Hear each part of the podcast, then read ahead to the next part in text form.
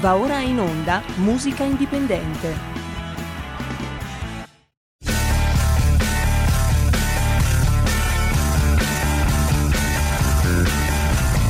Siamo partiti col giasso, aspettiamo ancora il sole e ora rinegamo ai cani, ma il canno magna il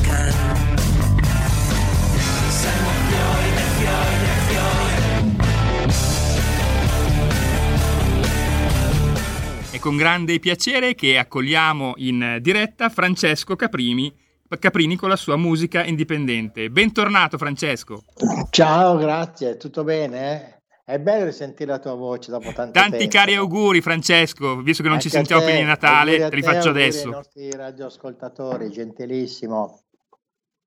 Bene, allora partiamo con questa eh, prima canzone di quest'oggi che è un omaggio ai cantautori italiani contemporanei, giovani, meno giovani, emersi o non, sono i protagonisti della scena eh, senza forzature alla rap, alla hip hop, alla trap e personaggi lontani anche dal clamore mainstream. Sono delle promesse, delle certezze, non, non si sa, comunque sono molto insofferenti ai mezzi di comunicazione, ai social, alle piattaforme digitalizzate, in nome di un'autenticità e, e originalità difficile da interpretare. Sono battaglie perse senza combattere? Non so, ma comunque sono guerrieri pronti a difendere un'esistenza più giusta. Partiamo appunto con allora La Rosa e il Deserto, un cantautore, il suo brano è Cocci Sparsi. Rosa.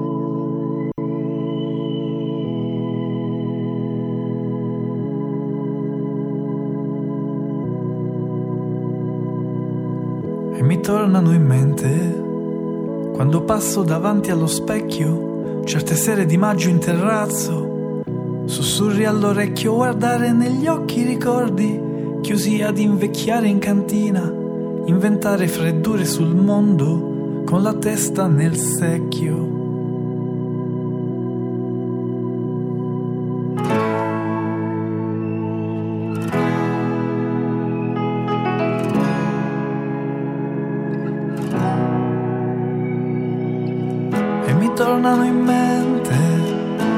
Se non vorrei ricordare certe frasi maldestre, cicatrici sul cuore, calcolare il volume delle proprie parole, contemplare il tempo che passa con i piedi nel fiume, guardare le rughe sul viso, indicare la strada la notte, che il mattino ci trovi già svegli, pronti per ripartire.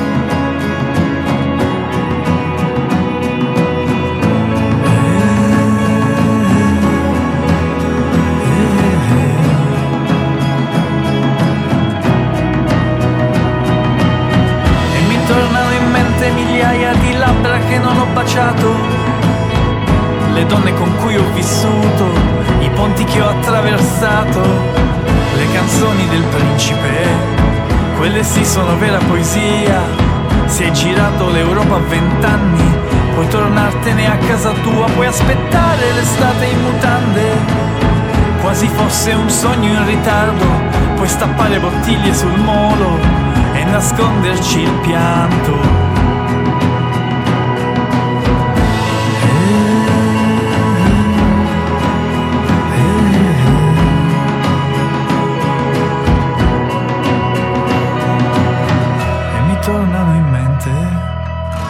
Passo davanti allo specchio la forma del naso, il profilo di un occhio, questi quattro cocci sparsi in fondo a una borsa fra quaderni strappati e conchiglie di carta.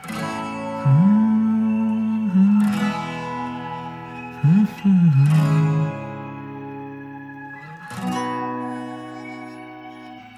Questi quattro cocci sparsi in fondo a una borsa fra quaderni strappati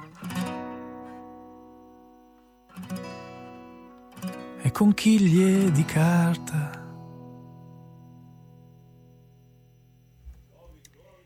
Canzone davvero intensa come quelle che ci propone sempre il rock targato Italia di Francesco Caprini.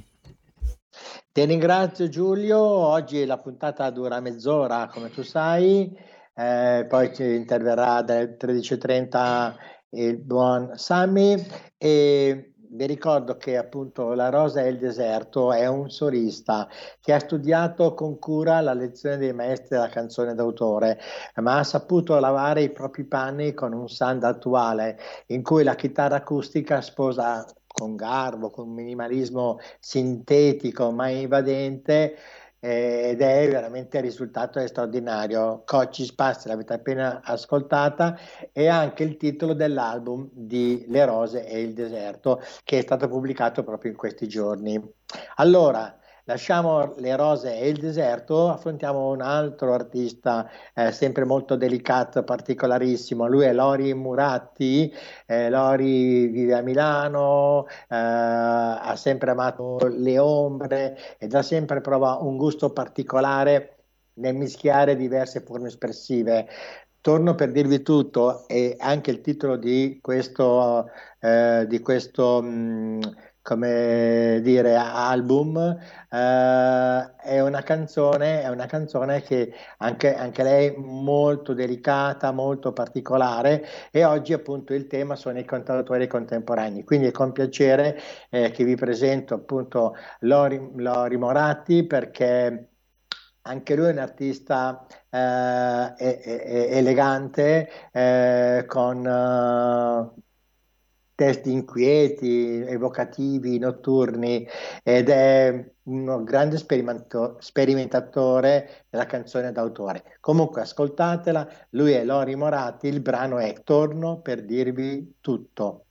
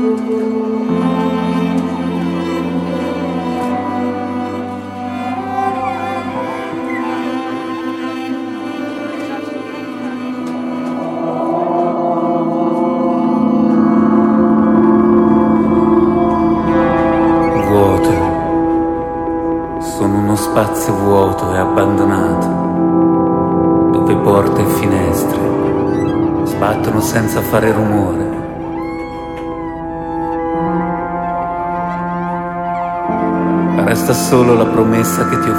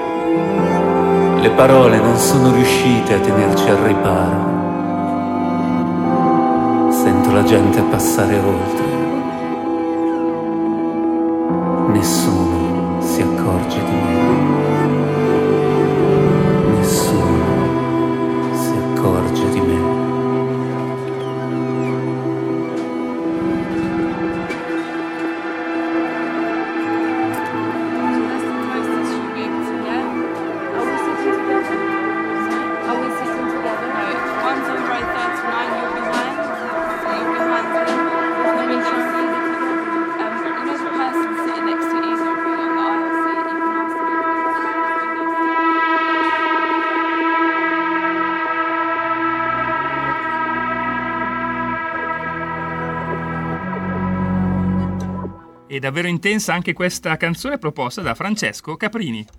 Sì, infatti Giulio, lui è un artista che sperimenta molto, è un visionario che si muove tra eh, new wave, sperimentazione e canzone d'autore, però nell'ambito dell'underground è molto molto amato, è molto seguito eh, perché rappresenta appunto un unicum eh, da seguire con, uh, con veramente con tanta passione. Adesso invece vi presento un artista, appunto tra i giovani e meno giovani, emersi e non emersi, che è il tema di oggi e lui è già molto conosciuto perché stiamo parlando di Niccolò Fabi. E Niccolò eh, è 30 anni che fa questa attività e proprio in questi giorni ha prodotto quattro brani inediti e poi anche sei eh, rielaborazioni ad alta intensità di brani già noti e, e, e ha prodotto questo album che si, che si, chiama Meno per Meno, un album in cui il cantautore romano uh, si abbandona senza freni al suo lato forse più ricercato e introspettivo, con canzoni intime, riviste da arrangiamenti in cui gli archi sposano l'elettronica più raffinata, costruendo un percorso che invita alla riflessione e al fuggire dalla frenesia dei nostri giorni. E, e, questi giorni la frenesia è anche maggiore perché siamo sotto le vacanze di Natale, le feste di Natale, l'ultimo dell'anno, insomma eh, è un periodo veramente eh, intenso, frenetico e, e ridondante di, di, novità, di colori. Bene, la canzone che ho, che ho, ho scelto di Niccolò Fabi è, si chiama Al di fuori dell'amore. Niccolò Fabi. Quanti di noi si accorgono che passa il tempo? Dimmi com'è stato non aver vissuto. In questo tempo non è facile orientarsi nella cartina che teniamo fra le mani. Non ci sono i punti cardinali e l'orizzonte non coincide con il bene lo so che sembra ingenuo dire bene, non parliamo neanche del perdono. L'uomo è un lupo per un altro uomo. Si dice che la vita sia sopraffazione, antagonismo a lotta di supremazia. Che la guerra può chiamarsi santa, che la storia poi che si racconta è quella che hanno scritto i vincitori. Qual è il concetto di sconfitta quando parliamo di persone? È il concetto di vittoria al di fuori dell'amore? Al di fuori dell'amore di noi fanno la vita che hanno scelto. Al di fuori dell'amore, quanti di noi si affidano al destino? Al di fuori dell'amore, quanti di noi si accorgono che passa il tempo?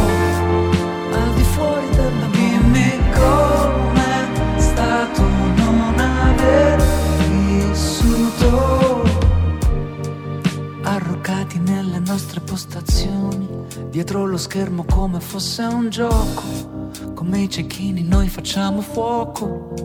E confondiamo il vero con il fumo, l'apocalisse con il falso piano, la gloria misera della ribalta.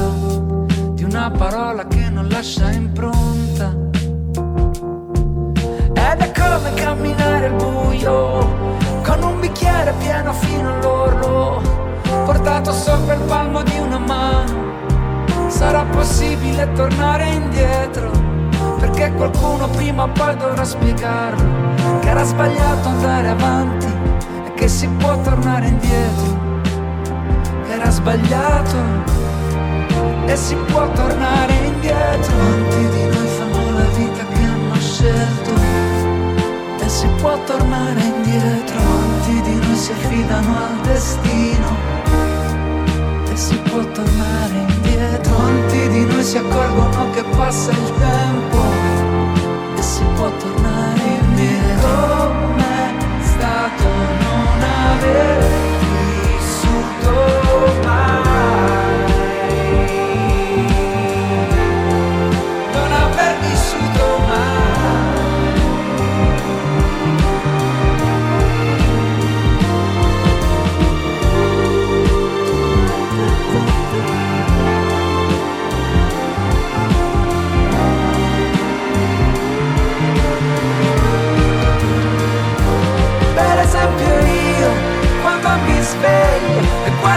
mia faccia nello specchio. Malgrado tutto, il tempo non ha mescolato le mie carte.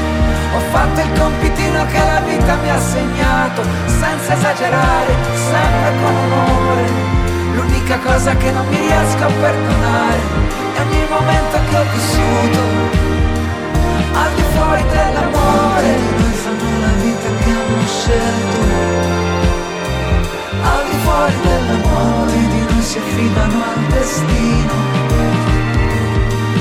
Al di fuori dell'amore di noi si accorgono che passa il tempo. Al di fuori dell'amore dimmi com'è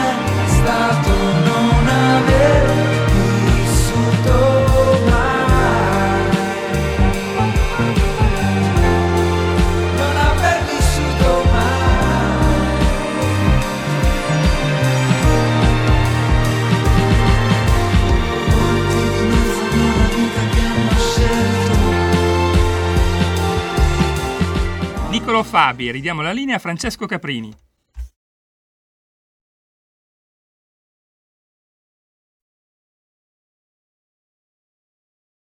Eh, Francesco, ti devi essere mutato il microfono, non ti sento. È vero, grazie, grazie Giulio. E un Niccolò Fabi inedito, particolare, più introspettivo, più ricercato, però ce lo aspettavamo perché è da tempo che lui si muove con delicatezza nel cantautorato romano, con una ricerca squisita dei testi, con uh, canzoni ben vestite, riarrangiate, alcune riproposte, altre inedite. Insomma, è un artista raffinato che nel tempo matura sempre di più.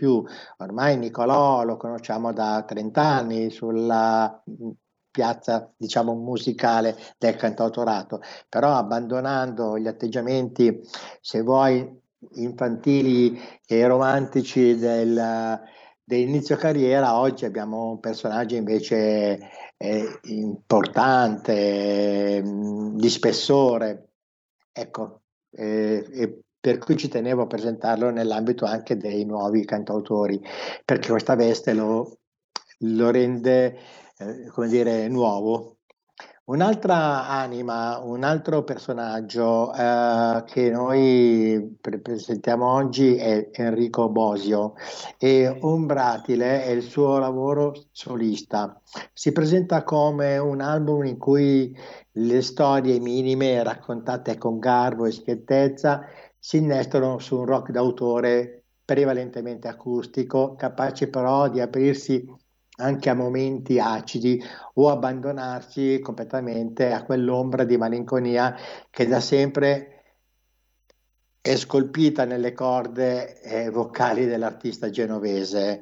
Eh, Enrico Bosio è un artista eh, di intensità eh, non comune, certamente un Bratile è un album da ascoltare intensamente, potete anche ascoltare direttamente sulle piattaforme tipo Spotify e quant'altro. Eh, mentre invece il singolo che vi propongo di Enrico Bosio è Sarà domani. Quindi ascoltiamo Sarà domani di Enrico Bosio.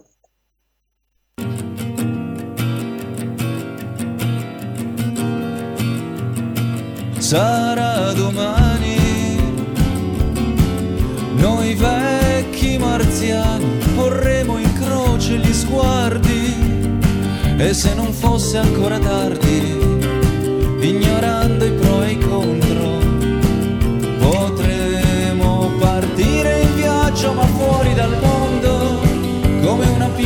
seduta sul ponte, guarderai l'acqua che torna alla fonte il fiume che risale alla cima del monte, gli occhi tenui e un poco bagnati, come i capelli li avrai trascurati,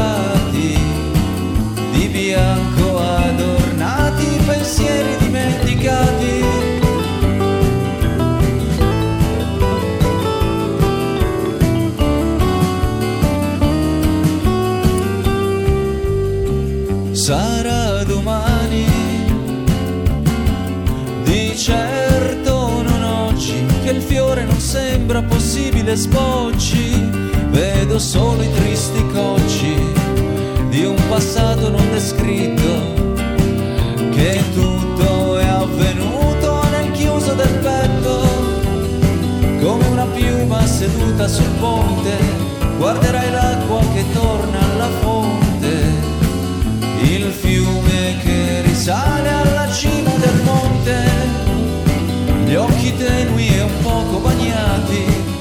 i capelli li avrai trascurati, di bianco adornati, pensieri dimenticati.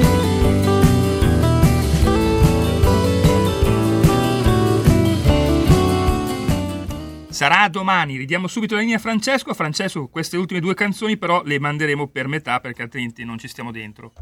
D'accordo, va benissimo. Allora, le ultime due canzoni eh, sono una di Come Carbone, che è un artista particolarissimo, eh, una voce graffiante, chitarra rock dal sapore anni 90, atmosfere ombrose, canzoni dirette che scorrono fra riflessioni slanci poetici. E, mh, questo è contenuto nell'episodio di Come Carbone, tutto attaccato, e si intitola Brucia, un progetto che affonda le radici nel rock d'autore più classico. Quindi di Come Carbone ci ascolteremo eh, prima di perdersi.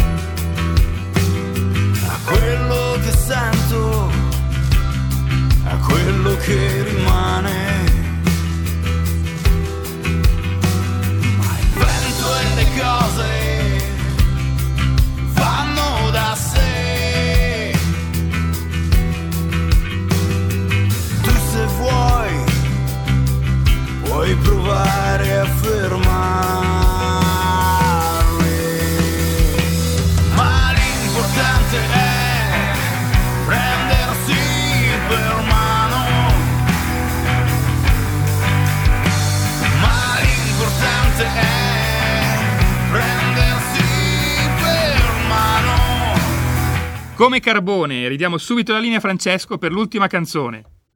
Bene, faccio questa introduzione che, che ormai è Natale, Natale a un passo e i negozi dischi, virtuali o meno, sono pieni di cofanetti celebrativi, edizioni speciali, album live.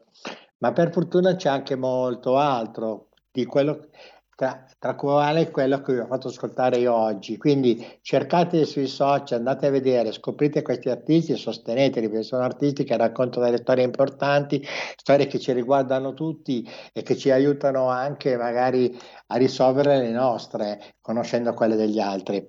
Ecco, questo è un po' il mio consiglio con musica indipendente. E chiudiamo con un artista strafamoso, famosissimo, addirittura eh, un artista che ha venduto e stravenduto, lui è Franco Battiato. Ma perché chiudiamo con Franco Battiato? E perché facciamo questo omaggio a Battiato? Perché lui è stato uno dei primi cantautori a uscire un po' dagli schemi, si è reso più originale, ha introdotto la musica elettronica, ha introdotto eh, la ritmica tipica del, degli strumenti elettronici e questo l'ha fatto negli anni 70-80 e quindi a distanza di tanti anni rimane un maestro, rimane un faro da seguire perché è stato veramente importante come innovazione musicale e soprattutto importante anche a livello come dire, commerciale dei lavori senza perdere quell'identità intellettuale e caratteristica del personaggio. Quindi vi presento Franco Battiato, il brano è Bandiera Bianca.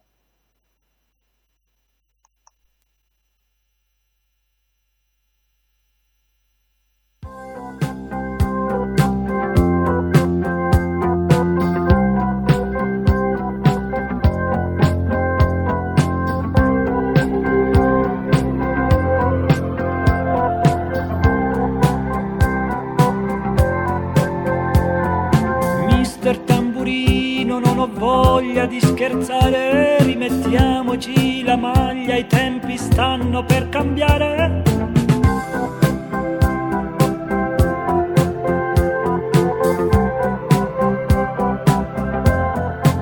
Siamo figli delle stelle, pronipoti di Sua Maestà il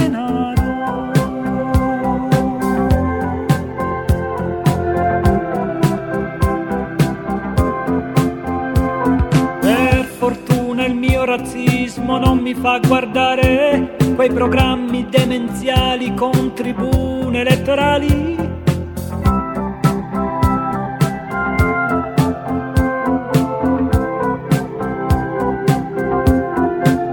Avete voglia di mettervi profumo e siete come sabbie mobili tirate giù.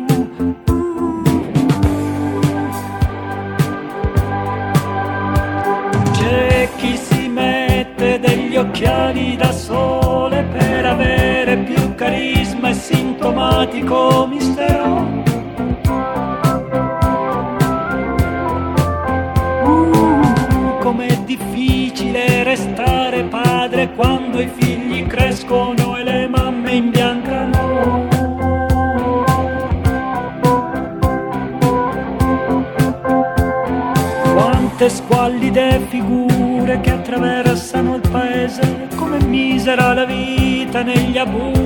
discoteca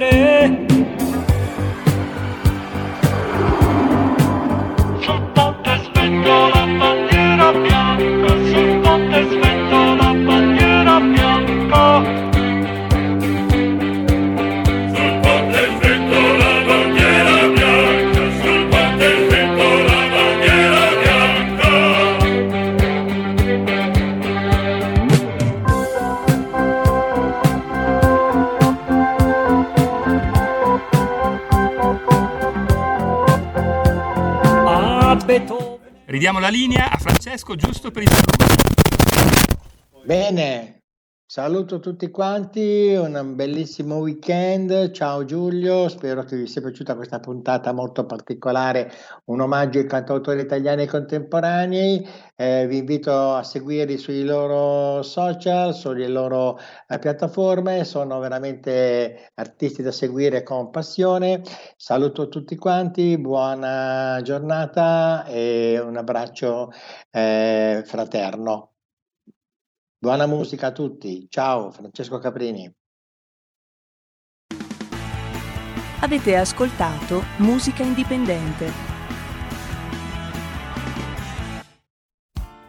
Tutte le domeniche, dalle 8 alle 10, la rassegna stampa del giorno e alcuni dei fatti principali della settimana che si è appena conclusa, con ospiti e telefonate in diretta. La domenica mattina non perdere contatto con la realtà su Radio Libertà, senza filtri né censure.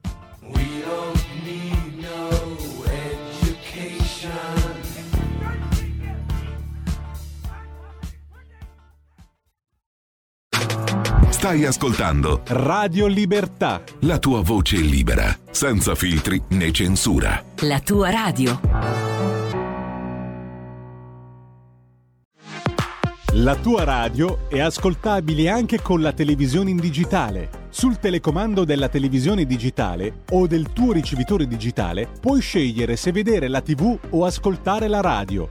Risintonizza i canali radio e troverai anche Radio Libertà, canale 252.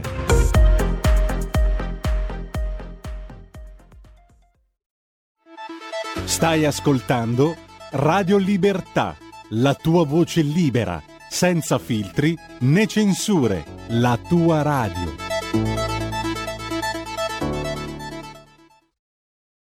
Un nuovo modo per sostenere la tua radio. Visita radiolibertà.net. Ti basta un clic e potrai versare il tuo contributo volontario direttamente online. Potrai donare con ogni tipo di carta di credito, anche prepagata. Ti aspettiamo online su radiolibertà.net. Sostieni la tua radio con il tuo contributo volontario. Radio Libertà. La tua radio. Diamo voce alla nostra gente.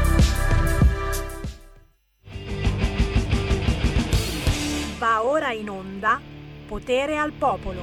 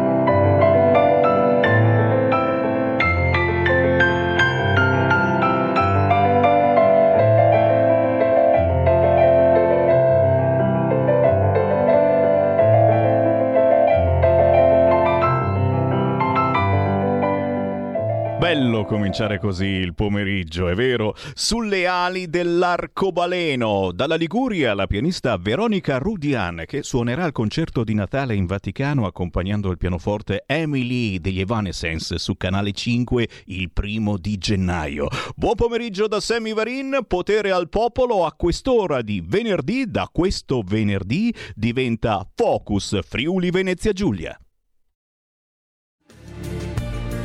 Va ora in onda Focus Friuli Venezia Giulia. Beh, insomma, dopo Lombardia, Piemonte, Emilia-Romagna, Marche, tante regioni si stanno unendo a questa fotografia che vogliamo scattare il più veritiera possibile della nostra bellissima Italia, nelle bellezze e anche a volte in quello che non funziona. Diamo quindi il benvenuto al Focus Friuli Venezia Giulia, ringraziando naturalmente il gruppo consigliare regionale Lega Salvini Friuli Venezia Giulia. Oggi abbiamo con noi Diego Bernardis.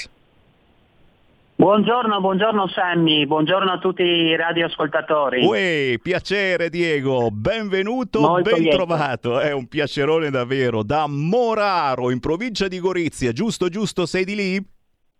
Io sono di lì, anche se in realtà sono stato amministratore di un paesino del Coglio che è conosciuto per i vini bianchi, per la produzione vitivinicola d'eccellenza. E vai, e vai. Senti, eh, parleremo, parliamo anche subito di questo, non perché voglio iniziare Sì. a bere il vino, però visto che eh, la nostra prima puntata è anche praticamente quella a ridosso delle feste di Natale, eh, vogliamo fare un, un bel appello di quelli fatti bene, lo sto facendo anche con gli altri colleghi delle altre regioni, eh, visto che la spesa di Natale si farà, ma sarà una spesa eh, più piccola rispetto agli altri anni. Quel poco che vogliamo comprare per il pranzo la cena di Natale o regalare per Natale, vogliamo fare un appello che sia davvero genuino, che siano davvero prodotti a chilometro zero. Io ho visto che avete segnalato una Certo. cosa bellissima. Fattoriefriulane.it Uno dice, eh però non c'ho tempo di andare a fare la spesa dal contadino, eccetera. Attenzione, non è che esiste soltanto Amazon. Questo è un esempio stupido, se volete, di chi decide di far avere in tutta Italia i propri prodotti genuini. Fattoriefriulane.it è un esempio, non c'è soltanto Amazon, ma c'è il contadino che si sta anche organizzando. È vero, Diego? È verissimo e infatti ti ringrazio per avermelo ricordato e per aver ricordato questa iniziativa del nostro Friuli Venezia Giulia.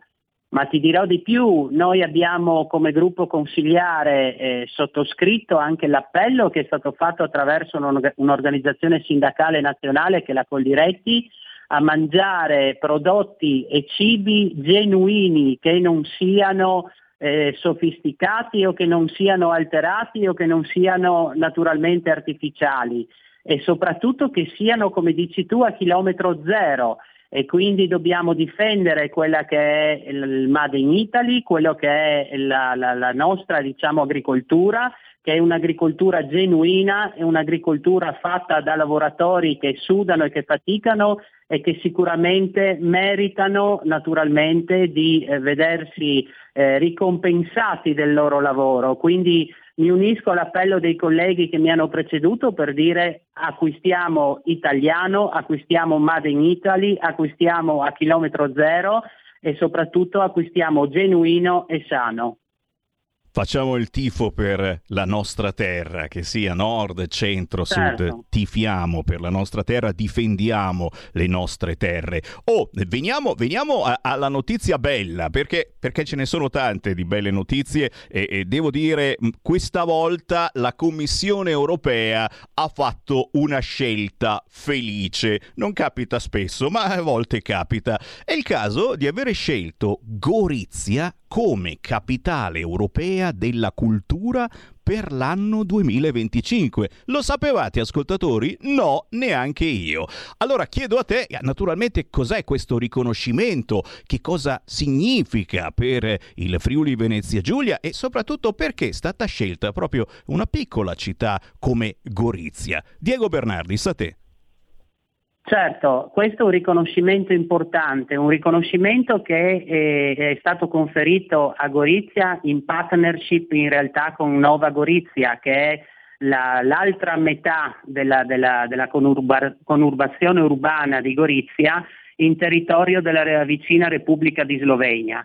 E la realtà in, è che il, il titolo è stato conferito alla parte slovena, cui si è naturalmente unita anche la parte italiana che è nel territorio del Friuli Venezia Giulia. È un titolo onorifico che viene conferito ogni anno a due città che sono eh, appartenenti alla comunità europea e che eh, vuole praticamente tutelare la ricchezza e la diversità delle culture che sono presenti in Europa. E questo come lo, lo viene fatto? Viene fatto attribuendo a eh, due città europee per un anno intero il titolo di capitali della cultura. Questo titolo, ripeto, il 18 eh, dicembre del 2020 è stato attribuito sulla base di un progetto eh, in simbiosi, un progetto condiviso in sinergia delle due città transfrontaliere, è stato attribuito a eh, Nova Gorizia Gorizia. Di conseguenza la regione Friuli Venezia Giulia, assieme al comune di Gorizia e al comune sloveno in territorio appunto della Repubblica di Slovenia, sta lavorando a questo importante progetto. Un progetto che eh, attirerà sicuramente sul territorio eh, sia visitatori per quelli che sono gli aspetti culturali, che sono il focus centrale di questo riconoscimento, ma sia visitatori per quelli che sono gli, gli aspetti naturalmente turistici, territoriali, eh, enogastronomici nel nostro caso, ma anche di, di, di, di cultura, di folklore, di, storia soprattutto, perché noi abbiamo vissuto eh, proprio in questo, in questo, territorio e nella parte più orientale della nostra regione, quindi Gorizia, Nova Gorizia, abbiamo vissuto purtroppo i, i periodi tragici sia della prima guerra mondiale ma anche della seconda guerra mondiale e attraverso questo riconoscimento vogliamo eh, come dire, anche far conoscere quella che è stata la nostra, la nostra storia, la nostra identità culturale e cosa possiamo offrire all'intera nazione. Quindi sotto questo aspetto ci aspettiamo tanto, seguiremo le orme del, dell'ultima città italiana che ha visto riconoscersi questo, questo conferimento, questo titolo onorifico che è stata Matera in Puglia e, e, cercheremo di avere lo stesso successo e, an- e ancora di più rispetto a che, quelle che sono state le presenze proprio a Matera che hanno visto all'incirca un milione e mezzo di persone eh, nell'anno naturalmente del riconoscimento. Noi nell'anno 2025, solo nell'anno 2025 ci aspettiamo all'incirca 2 milioni e mezzo di visitatori. Se teniamo wow. conto che Gorizia, se posso permettermi e chiudo, scusami Sammy, ha eh, un bacino dal punto di vista dei residenti di 33.000 abitanti, possiamo ben capire quale sia l'opportunità che ci viene data. E cavolo, e cavolo ragazzi, intanto stanno arrivando i Whatsapp, siamo in diretta, sono le 13.45, abbiamo con noi il consigliere regionale della Lega Diego Bernardis, presidente della Commissione Quinta Cultura, Sport e Autonomie Locali in Regione Friuli Venezia Giulia, chi vuole entrare in diretta adesso può chiamare 0266203529, potete inviare un WhatsApp al 346 642 7756. Stiamo parlando di Gorizia che è stata scelta come capitale europea della cultura per l'anno 2025 e dicevo WhatsApp di buon lavoro stanno arrivando da uh, vari ascoltatori che eh, sentono per la prima volta questo focus e siamo per l'appunto, caro Francesco, alla primissima puntata. Arrivano gli auguri auguri di buon lavoro e buon Natale, pensa, dal comandante del distretto Friuli Occidentale di Polizia Locale di Pordenone, Maurizio Zorzetto, che ci sta ascoltando. Quindi lo salutiamo caramente anche perché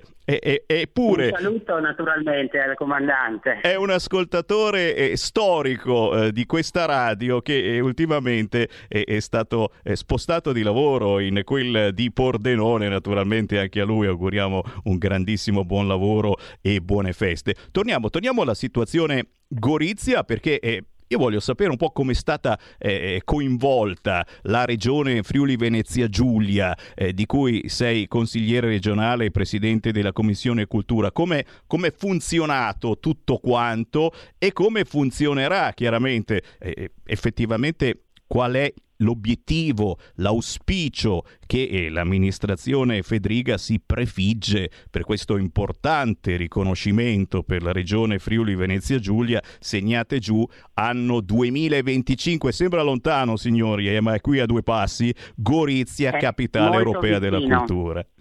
Vai Diego. Sì, eh, allora, innanzitutto mi permetto di fare una piccola correzione perché eh, nel, nel, parlare mi è scappato di dire che la, la favolosa città di Matera, la, la, città dei Sassi, è in Puglia, in realtà in Basilicata e chiedo scusa per il mio errore certo. veniale, eh, è stato un, naturalmente un lapsus, chiedo scusa.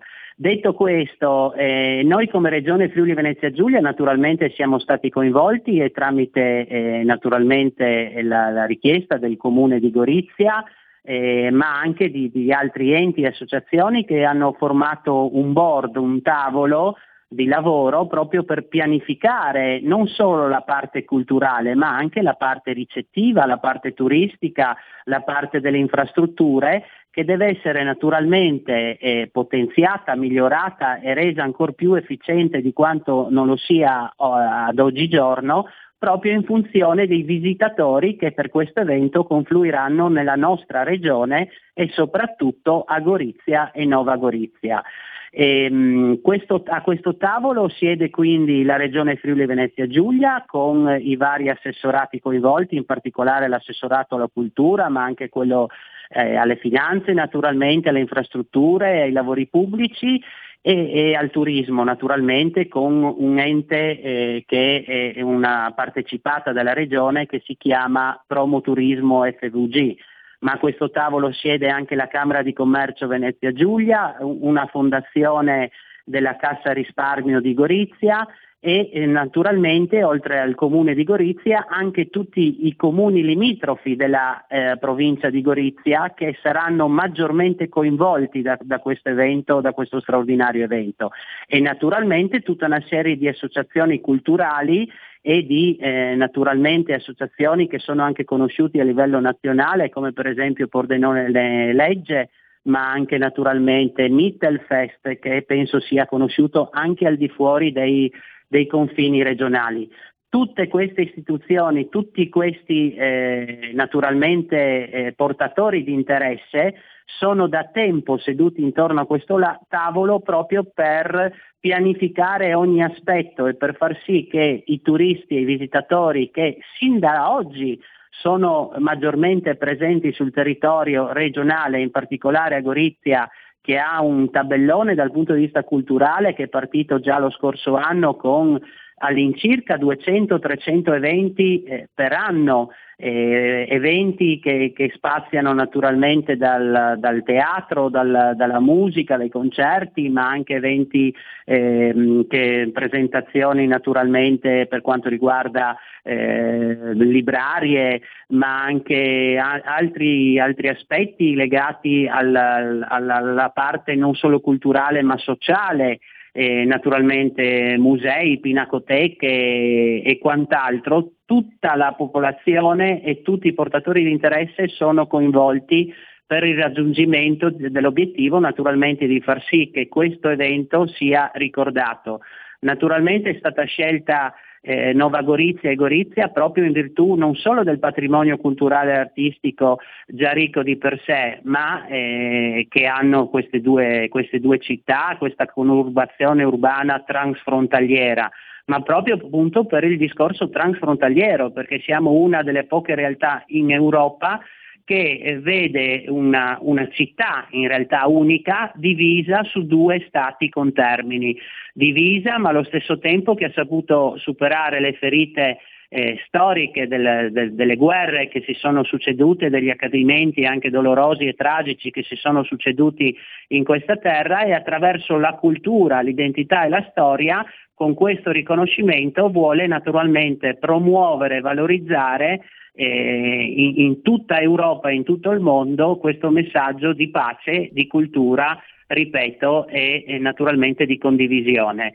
Per questo siamo tutti proattivi e tutti concentrati per far sì che questo appuntamento eh, vada nel migliore dei modi. Noi, ripeto, ci aspettiamo qualcosa come 3 milioni, 2 milioni e mezzo, 3 milioni di visitatori nel solo 2025 e tenete presente che il Friuli Venezia Giulia è una regione piccolina, è una regione di solo 1.200.000 abitanti, tutta la regione.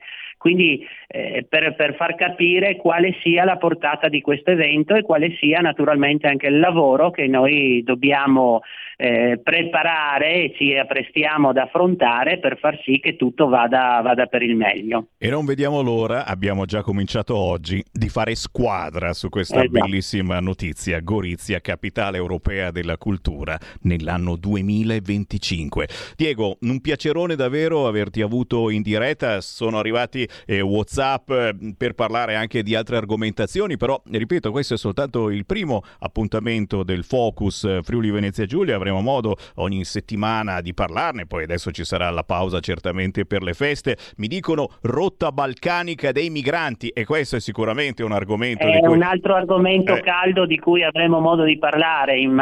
Mamma mia, perché ne Anzi, stanno mol- arrivando molto tantissimi. volentieri. Ne arrivano tantissimi, molti di più di quanti ne arrivano per mare, e certo eh, rischiando forse di meno eh, sulla loro pelle, ma è veramente una cosa gravissima. So che devi andare perché eh, si parla di bilancio in eh, regione Esatto. e quindi ti lasciamo, ti lasciamo tornare al tuo dovere. Io ringraziando te ringrazio eh, tutto il gruppo consigliare regionale Lega Salvini Siamo noi a ringraziare te e naturalmente la trasmissione che, che- che portate avanti con molto successo e naturalmente eh, grazie a nome anche di tutto il gruppo che oggi ho avuto il piacere di rappresentare anche in funzione del mio ruolo di Presidente della Commissione Cultura all'interno del Consiglio regionale. E certo, e continuano ad arrivare WhatsApp anche Franca da Aquilei a Grado. Anch'io faccio gli auguri per la città dove ho frequentato le scuole superiori. E Franca, avremo modo di risentirci anche con te. Diego Bernardis, grazie davvero, buon lavoro, alla prossima. Grazie, arrivederci Sammy e arrivederci a tutti i radioascoltatori e buone feste a tutti naturalmente. Davvero, buone feste a tutto il gruppo Lega e non soltanto. Signori, sono le 13.54, abbiamo ancora una manciata di minuti, allora li sfruttiamo, perché no? Riaprendo di nuovo le linee, chi vuole entrare in diretta allo 0266203529 lo può fare o tramite WhatsApp al 346 642 7756, come vi dicevo, molto attivi i nostri ascoltatori e d'altronde come si fa a far finta di niente? Mi dicono di mostrare la pagina di Libero, eccola qua, famiglie sinistre, sequestrati 640.000 euro la suocera di Sumaoro, indagata pure la moglie. Famiglie sinistre, c'è la prima confessione, si stringe il cerchio sulle imprese dei panzeri. E fanno pensare queste notizie, eh? certamente anche quello che eh, ha scritto Annalisa Chirico è interessante, sentite qua, mentre tuonava contro il pericolo fascismo, la sinistra non si è accorta di quanti si arricchivano con il business dell'accoglienza, con eroi decaduti, con eroi decaduti su Mauro Style e di quanti trafficavano lucrosamente all'ombra dei mondiali in Qatar. Più che morale, una questione politica, ha scritto Annalisa Chirico. Eh, è vero, eh, l'hanno menata con questo pericolo fascismo, pericolo fascismo, poi il vero pericolo erano loro. 0266203529, chi vuole parlare con me? Pronto? Pronto, ciao, sono Paolo da Verona. Oi Paolo. E sentivo parlare di Gorizia e anche del fatto dei precedenti bellici, che naturalmente più recenti sono stati quelli della ex Jugoslavia negli anni 90, che ha evidenziato il fatto che eh, nonostante le fake news europee, eh, la fine della guerra fredda ci ha riportato la guerra calda, no? Questo sembra sempre più evidente. Allora, volevo mh, diciamo, parlare auto- del problema delle targhe automobilistiche, perché eh, sembra che il conflitto fra Kosovo e, ehm, e Serbia eh, stia riescendo sul problema delle targhe automobilistiche, perché il Kosovo vuole togliere le targhe della Serbia. E, mm, mi ricordo che un problema simile era già accaduto in Italia nel 95, perché sapete che gli italiani dicevano che diciamo, la lotta autonomista della Lega era di stampo eh, jugoslavo, no? poteva portare a soluzioni diciamo, traumatiche. E infatti il, lo Stato italiano nel 95, come fa il Kosovo oggi, eliminò le sigle delle province dalle targhe italiane, perché naturalmente qui al nord, eh, con la, con la, guardando le targhe delle macchine, si vedeva subito se una macchina era targata Bergamo o targata Napoli, no? E quindi questo è un precedente di carattere jugoslavo per l'Italia nel senso che queste cose vanno notate proprio per evitare possibili conflitti. Ciao. Grazie per questo bellissimo flashback che ci ha portato indietro nel tempo. Che bello quando avevamo le targhe. Eh? Ah, che lì l'Embergamasco. Oh, questo Varesotto, eh, oh, eh napoletano, eh. E forse è stato meglio toglierle davvero. 0266203529, pronto? Pronto, ciao Sammy. Oi, ciao. Io sono quella col dente avvelenato. Ah, io di denti dunque, non ne ho più. Dunque, no, devo provvedere in altro modo anche, eh, Sì. perché sai, continuo a rompere quindi. Eh, una bottiglia di vino e vi andare, no, dai. che vino del cavolo, te, non, scendiamo così in basso, No, eh. no, un, un- un grappino, un grappino. Vabbè, senti una cosa, a parte che ci sono dei vini che costano più del, del grappino. È vero, eh. Vabbè, vabbè, e comunque sai, eh, bisogna, bisogna visto, diciamo, visto come siamo stati trattati fino adesso, possiamo, possiamo anche comprare una bottiglia di Bollinger, no? Eh, perché il motion dog ormai serve solo per farsi il bidet. Io ho Va vinto bene. il Berlucchi all'S lunga e sono contento così, basta. sono contento. Vabbè, volevo dirti una cosa. Allora, un bel giorno, l'anno scorso, mi trovo davanti a un negozio. Mi trovo davanti al negozio, arriva una signora, tagliorino, collanina d'oro, eccetera, eccetera, passeggino con un bambino piccolo e un altro un po' più grandicello. fia- Allora, siccome aspettavamo di- che si aprisse il negozio, gli chiedo, visto che era una straniera, di dove era, era dell'Est comunque, eh. e mi dice, ah io mi trovo bene in Italia, mio marito ha trovato il lavoro come cuoco qui sul lago, no? Qui sul lago e alla mattina eh, mi portano il latte per i miei bambini. Adesso mi si è rotta la lavatrice e mi hanno promesso che me ne portano una in sostituzione. Cavoli, sai che io crepo dall'invidia perché a me mi si è rotta la lavatrice ho dovuto andare lì all'Espert a comprarmene una. Quindi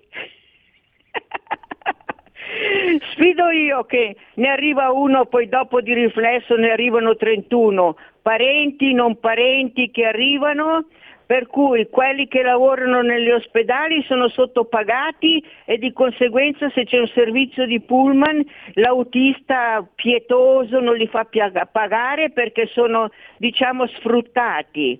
E dopodiché un'altra che si presenta con dei figli sulla corriera, tira fuori le tette, non le tette e tutto il resto, ancora gratis. Quell'altro che vende i tappeti, un povero diavolo che ha venduto i tappeti nel paese rovinando il commercio alla gente, sale sulle corriere senza pagare un tubo, anzi magari l'autista gli dice dammi un para de culzette. Quindi siamo ridotti così, cosa vuoi che ti dica? E direi di andare a svuotare la lavatrice. Stai ascoltando Radio Libertà. la tua voce libera, senza filtri né censura. La tua radio. Coming Soon Radio, quotidiano di informazione cinematografica. Avatar, La via dell'acqua. Ho bisogno che tu stia con me. Dal regista James Cameron. Questa famiglia è la nostra fortezza. L'evento cinematografico di una generazione. La via dell'acqua connette tutte le cose. Vivilo in 3D dal 14 dicembre, solo al cinema. Prenota ora il tuo biglietto. Non pensavo di trovare un amico come Bruno nella vita. Ciao Bruno. Ciao Pietro. Premio della giuria al Festival di Cannes. Guarda che c'è un mondo fuori da qui. Questo confine te lo sei inventato tu. Luca Marinelli, Alessandro Borghi. Non preoccuparti per me, questa montagna non mi ha mai fatto male. Le otto montagne, dal 22 dicembre, al cinema. Il candidato all'Oscar Stanley Tucci. Credo di aver ascoltato la più bella voce della sua generazione. Naomi Eki. La musica non ha limiti. Voglio raggiungere più gente possibile. Dall'autore di Bohemian Rhapsody. Un'emozione stupenda. Whitney, una voce diventata leggenda. Dal 22 dicembre al cinema. 01 Distribution presenta I film sono sogni che non dimenticherai mai. il nuovo film di Steven Spielberg. Si fa quello che il cuore ti dice di fare, perché la tua vita non la devi a nessuno. Questo è il film di Steven Spielberg che tutti stavamo aspettando. Qual è stata la tua parte preferita? The Fablemans, dal 22 dicembre al cinema. Radio Libertà. Veniamo da una lunga storia e andiamo incontro al futuro con spirito libero per ascoltare tutti e per dare voce a tutti.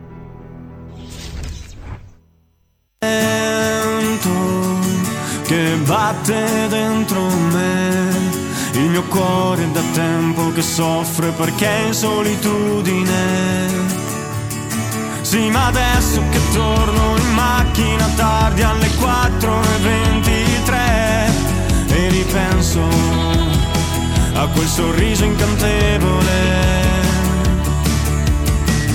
Grazie a Mario per la bottiglia, per festeggiare il mio compleanno che sera ieri. Stare insieme fino alle due di notte, il cielo che ci avvolge con le sue stelle, il bacio che mi hai dato improvvisamente, mi fai stare bene, mi fai stare bene, son farfalle che volano dipinte sulle tue spalle, che dolce il tuo profumo sulla mia pelle, mi fai stare bene, mi fai stare bene.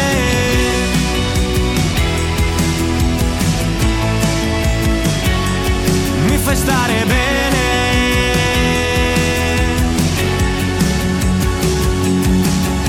Fisso il pensiero su. Rispondo all'ultima storia, non ti voglio perdere.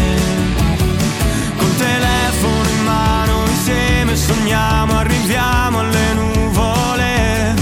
Tu mi parli di te, cosa fai? La tua voce è piacevole. Grazie a Mario per la bottiglia, offerta a quelle del terzo anno. Stare insieme fino alle due di notte, il cielo che ci avvolge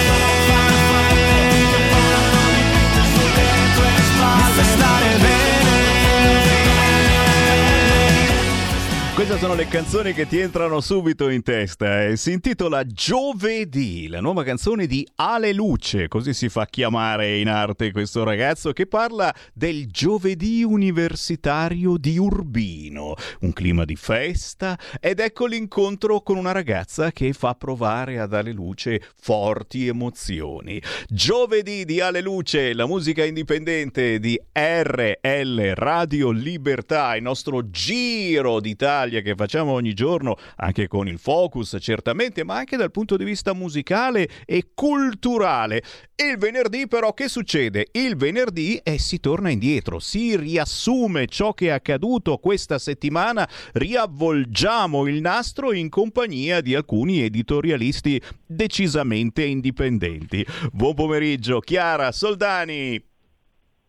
A te caro Sammy, un saluto come sempre a tutti i nostri ascoltatori. Uè, ben ritrovata Eccoci. editorialista Made in Lombardia, leggetela su Leggifuoco. E allora, intanto ci sono un fracco di Whatsapp al 346 642 7756 perché, eh, cari ascoltatori, lo sapete, con Sammy Varine non soltanto, su questa radio in generale potete dire quello che pensate. Allora, già qualcuno mi ha ritirato fuori che è vietato dire buon Natale dove? Dove? In una località di inglese, mi sembra. Vietato dire buon Natale, espressione cristianocentrica. Uè, questa, questa mi mancava. Qualcun altro mi tira fuori, ma dai, alla festa di Fratelli d'Italia. Io non ci vado in Piazza del Popolo, a parte che qui c'è, c'è freschettino e piove, però, però eh, viene anche viene anche, eh, viene anche eh, quella lì che ha fatto eh, la, la festa con i cartoni animati con gay, lesbiche transessuali. Cosa facciamo? Ma questa va un po' dappertutto. Lasciamo stare, non parliamone neanche, parliamo di cose serie.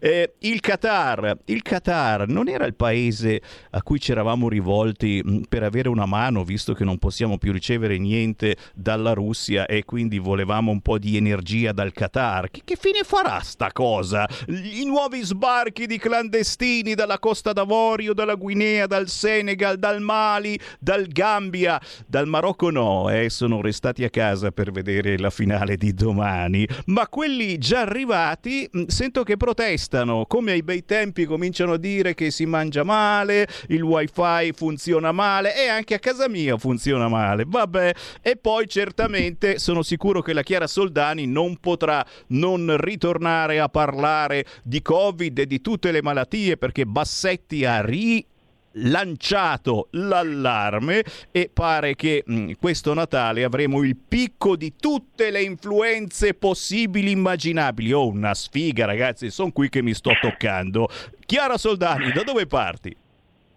Ti ringrazio Sammy, sì, devo dire che riassumere tutto è veramente molto difficile perché queste settimane ci stanno riservando tante notizie, scandali ovviamente tutti a sinistra, in questo caso il Qatar Gate che è eh, assolutamente targato Unione Europea perché insomma i nomi eh, chiaramente riguardano il PD, ovviamente lo sappiamo molto bene, ma eh, coinvolge appunto tutto l'entourage insomma, eh, di questi personaggi che effettivamente hanno messo in piedi e non da oggi evidentemente una rete di corruzione internazionale. Ma facendo un po' un primo riepilogo, anche se il tuo è stato come sempre esemplare, possiamo dire che insomma ci sono notizie un po' giano bifrontiche, nel senso che da un lato abbiamo gli emendamenti che sono stati accolti appunto dal Senato, quindi stop definitivo, addio al Green Pass e mi sembra questa finalmente in questo marasma di notizie negative una notizia invece molto positiva, visto che eh, i più eh, puntigliosi stavano già cominciando a dire beh insomma però c'è della continuità con il governo precedente, insomma c'è ancora un po' l'ombra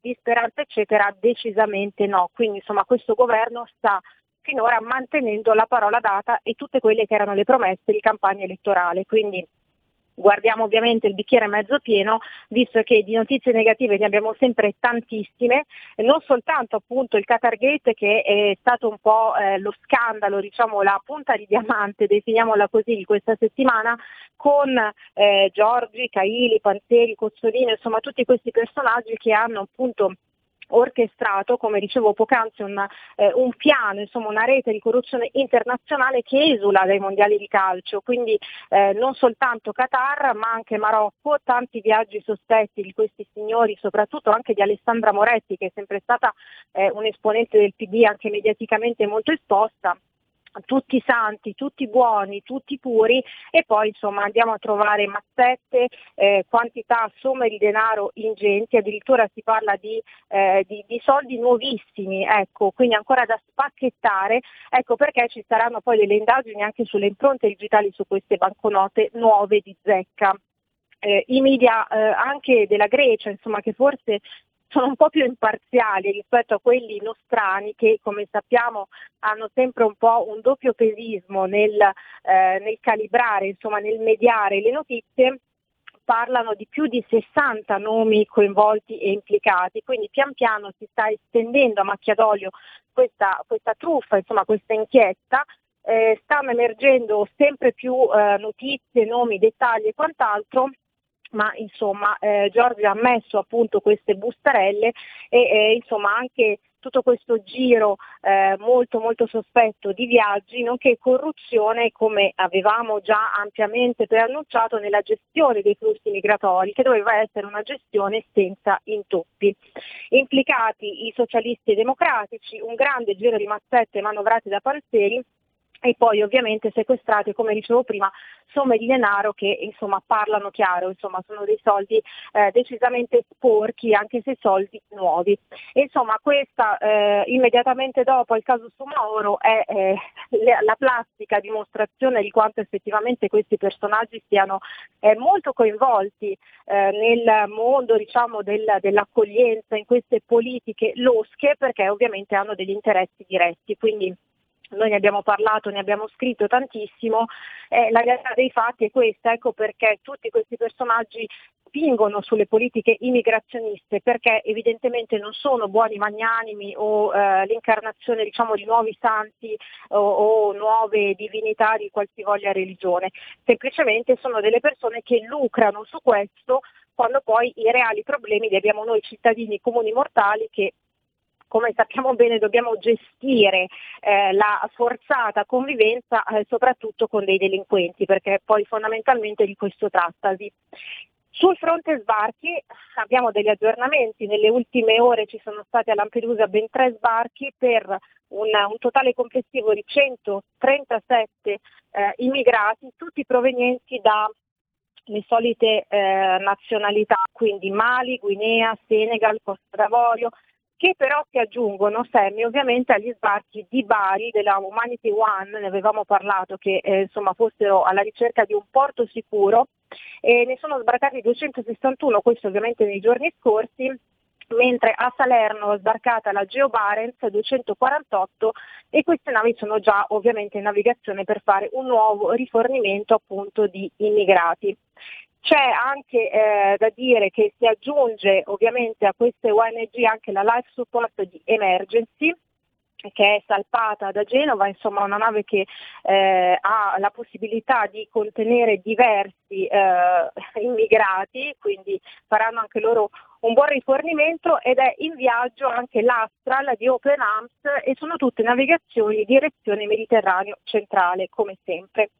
Insomma, quindi eh, diciamo che anche in questo caso eh, l'Italia ha sempre preso l'assedio, quando dicono beh ma gli sbarchi proseguono, io sommessamente ricordo che l'Italia in questo momento da sola eh, ovviamente non può sparare diciamo, contro le navi delle ONG o quant'altro, quindi sicuramente Giorgia Meloni ribadisce la linea che bisogna fermare sul nascere queste partenze e difendere i nostri confini, ovviamente insomma, mi pare comunque che la linea sia molto definita e si cercherà di trovare delle soluzioni, anche se insomma, gli sbarchi proseguono e come dicevo prima le ONG sono assolutamente agguerrite.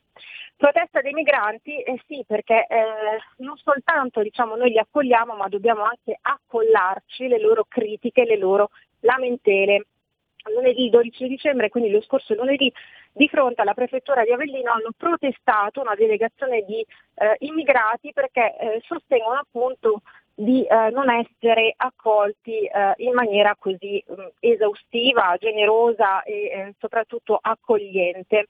Richiedono pasti più abbondanti, richiedono il wifi, il wifi ovviamente, richiedono anche gli abbonamenti gratuiti per i bus, per il trasporto locale, e insomma, quindi caro Sammy, diciamo, noi paghiamo, evidentemente non siamo ospiti a casa di nessuno e questi personaggi non soltanto sono benevolmente accolti dal nostro paese, ma hanno anche da ridire, quindi oltre il danno la beffa, però tutte queste notizie ovviamente noi nei telegiornali non le ascoltiamo perché comunque diciamo che il migrante nella sua figura mediatica deve essere sempre ritratto come un povero Cristo che deve essere accolto a prioristicamente senza sapere esattamente da dove provenga e soprattutto chi cavolo esso sia.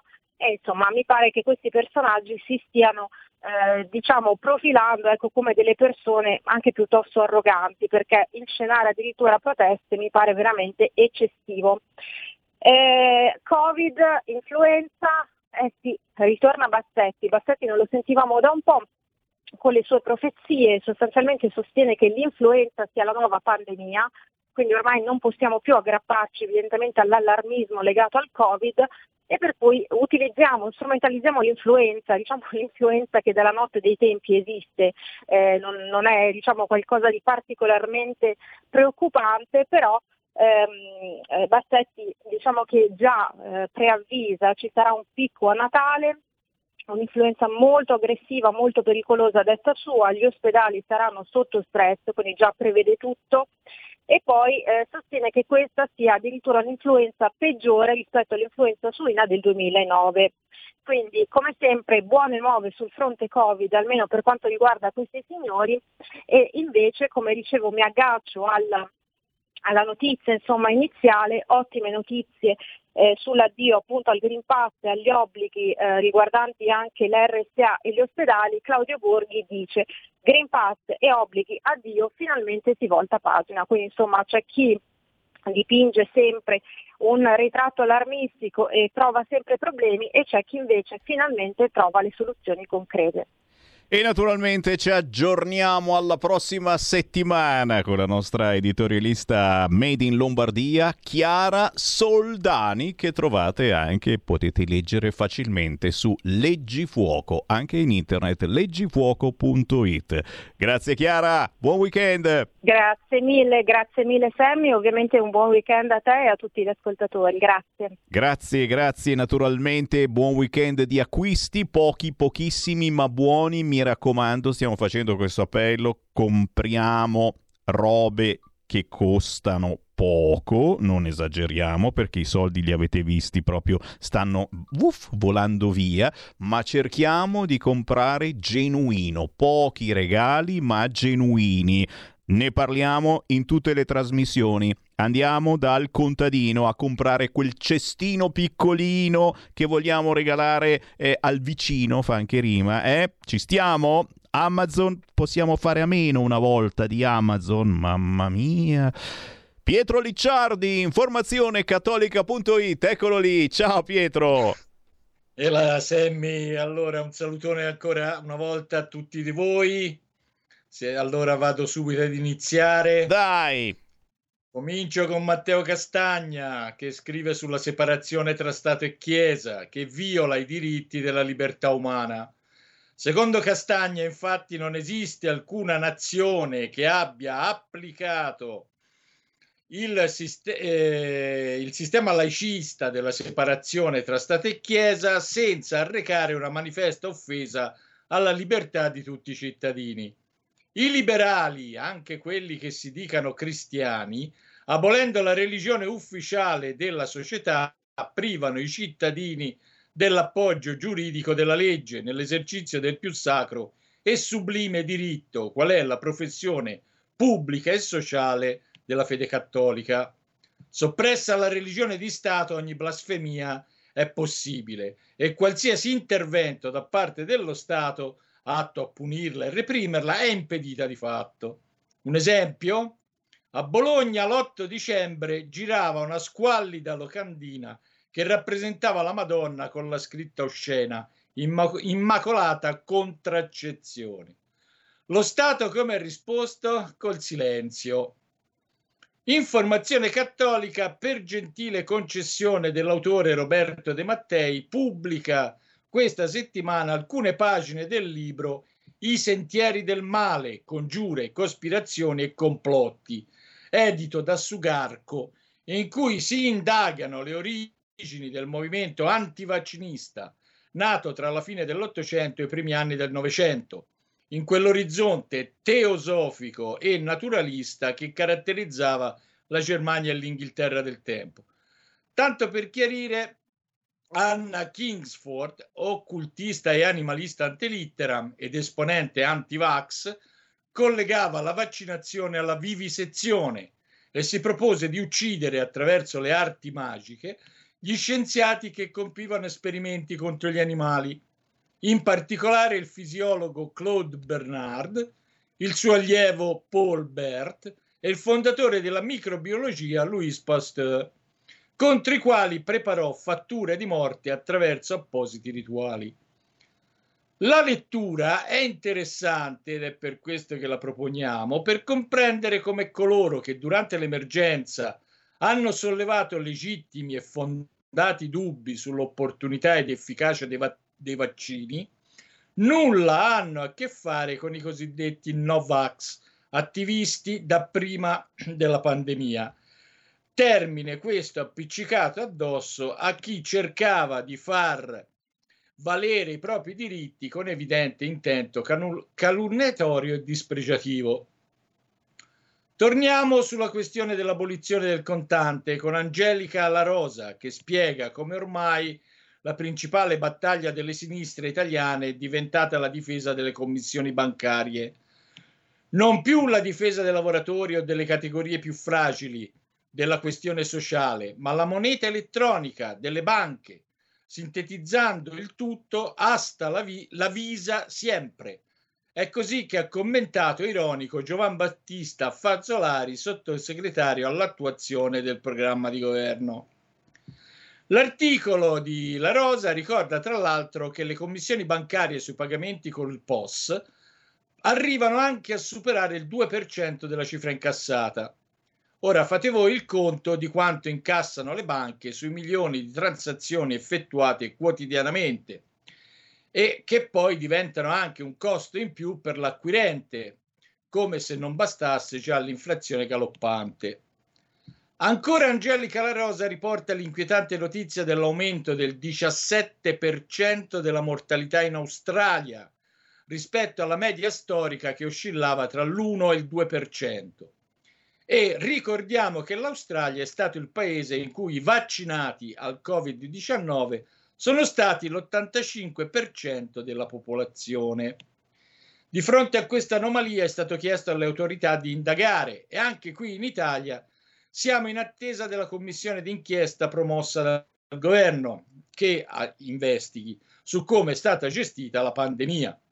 Informazione Cattolica non mancherà di seguire la questione. Passo adesso ad una buona notizia, sempre se il governo riuscirà nell'impresa.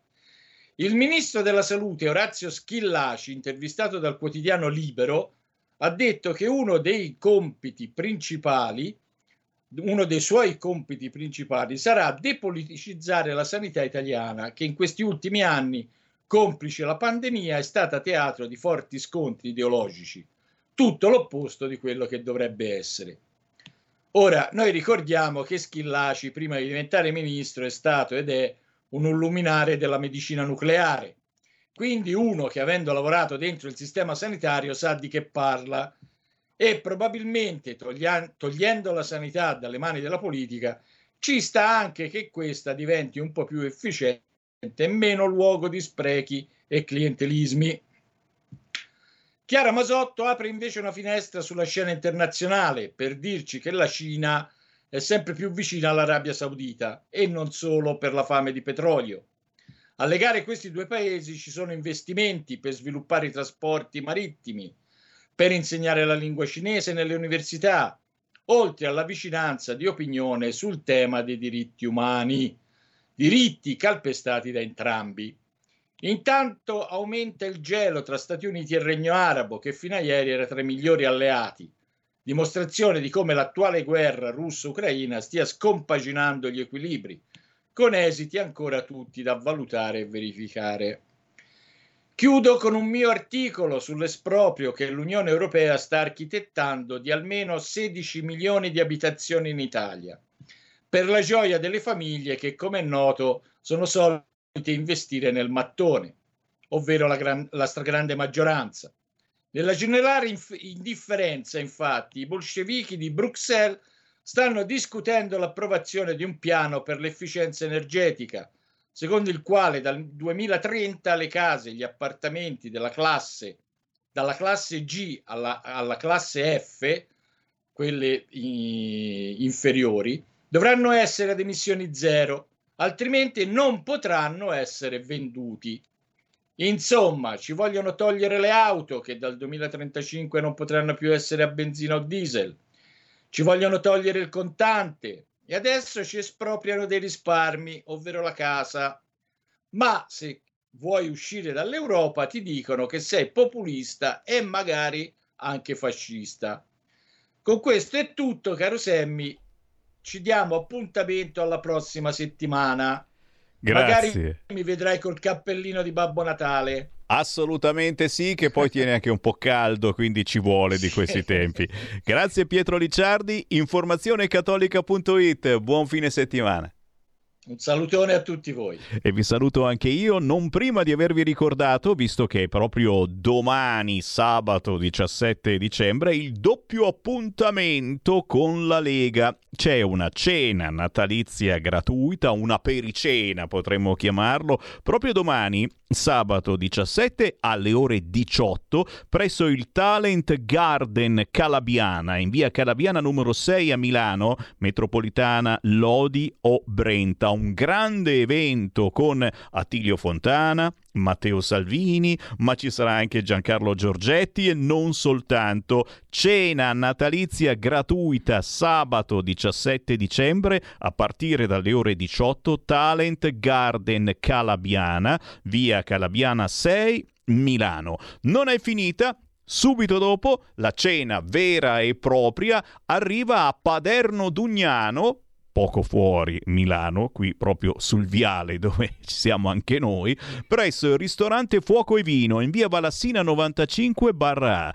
Domani sabato 17 dicembre alle 20 si mangia con Matteo Salvini. In questo caso bisogna assolutamente prenotare 389 9872 730. Ripeto 389 9872 730. La cena di Natale con la Lega Martesana e non solo a Paderno Dugnano Milano domani sabato 17 dicembre ore 20. Avete ascoltato Potere al Popolo. Stai ascoltando Radio Libertà, la tua voce libera, senza filtri né censure, la tua radio.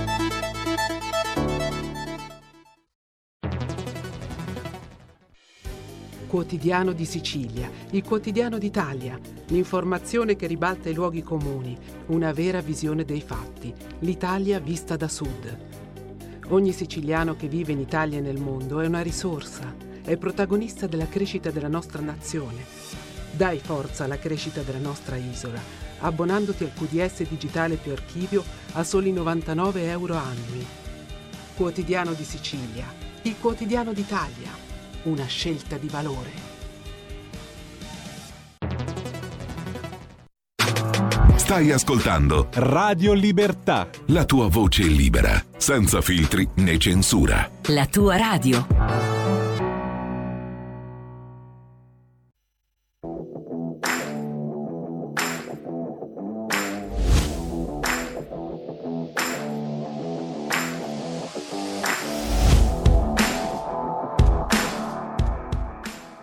Noi, siamo noi, siamo quelli dello sport. In onda il venerdì dalle 14.30 alle 15. Sammy Varin vi saluta caramente e dà il ben ritrovato a Felice Mariani. Buongiorno Felice. Ciao Sammy, grazie a te, grazie dell'ospitalità. È sempre un piacere, si parla di sport, ma attenzione, tutto ciò che ruota intorno al mondo dello sport, dall'importanza di fare sport per giovani e meno giovani, eh, ai problemi eh, a volte che ci sono quando si fa sport. E oggi parleremo soprattutto di sicurezza sulle strade. State già capendo eh, a che cosa ci riferiamo, eh, alle cose terribili che sono avvenute negli ultimi tempi e ancora in queste ore perché ci sono ancora eh, drammatiche notizie. Diamo il ben trovato a un campione entrato nella storia delle fiamme azzurre perché primo oro olimpico del corpo di polizia penitenziaria, lui è specialista del ciclismo su pista. Grazie per essere con noi. Francesco Lamont. Buongiorno, buongiorno a tutti, grazie per, per l'ospitalità. E grazie, grazie davvero Francesco. E il microfono naturalmente al nostro conduttore, Felice Mariani.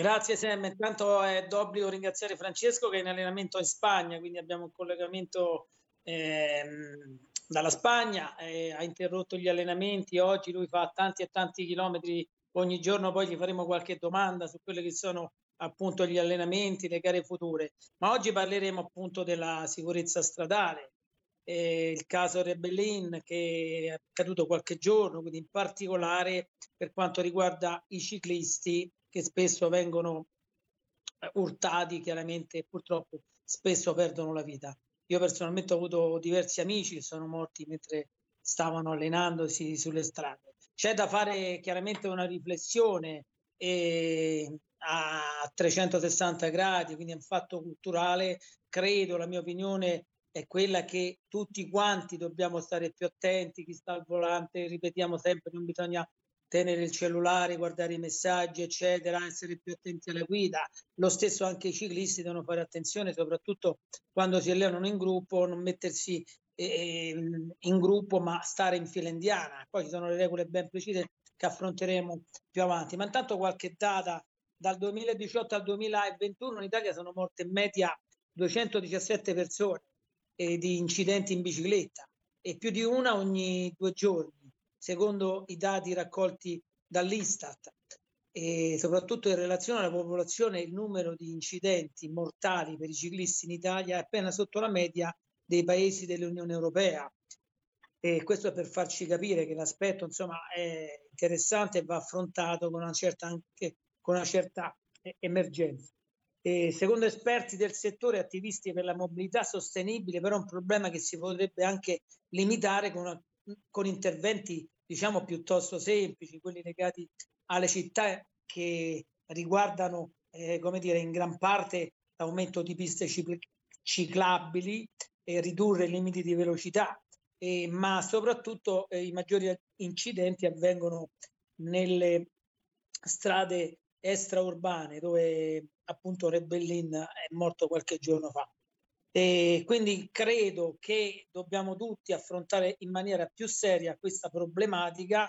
Proprio eh, di oggi mi sembra, di ieri, dell'intervento anche del nostro segretario, il ministro delle infrastrutture eh, Matteo Salvini, che ha fatto una bella lettera alla Gazzetta dello Sport affrontando eh, questo problema, quindi fa, facendo anche delle proposte, eh, anche sollecitando nelle scuole eh, maggiore attenzione a come si, come si, guida, come ci si comporta e quindi è una, una, soprattutto poi ecco per quanto riguarda le piste ciclabili.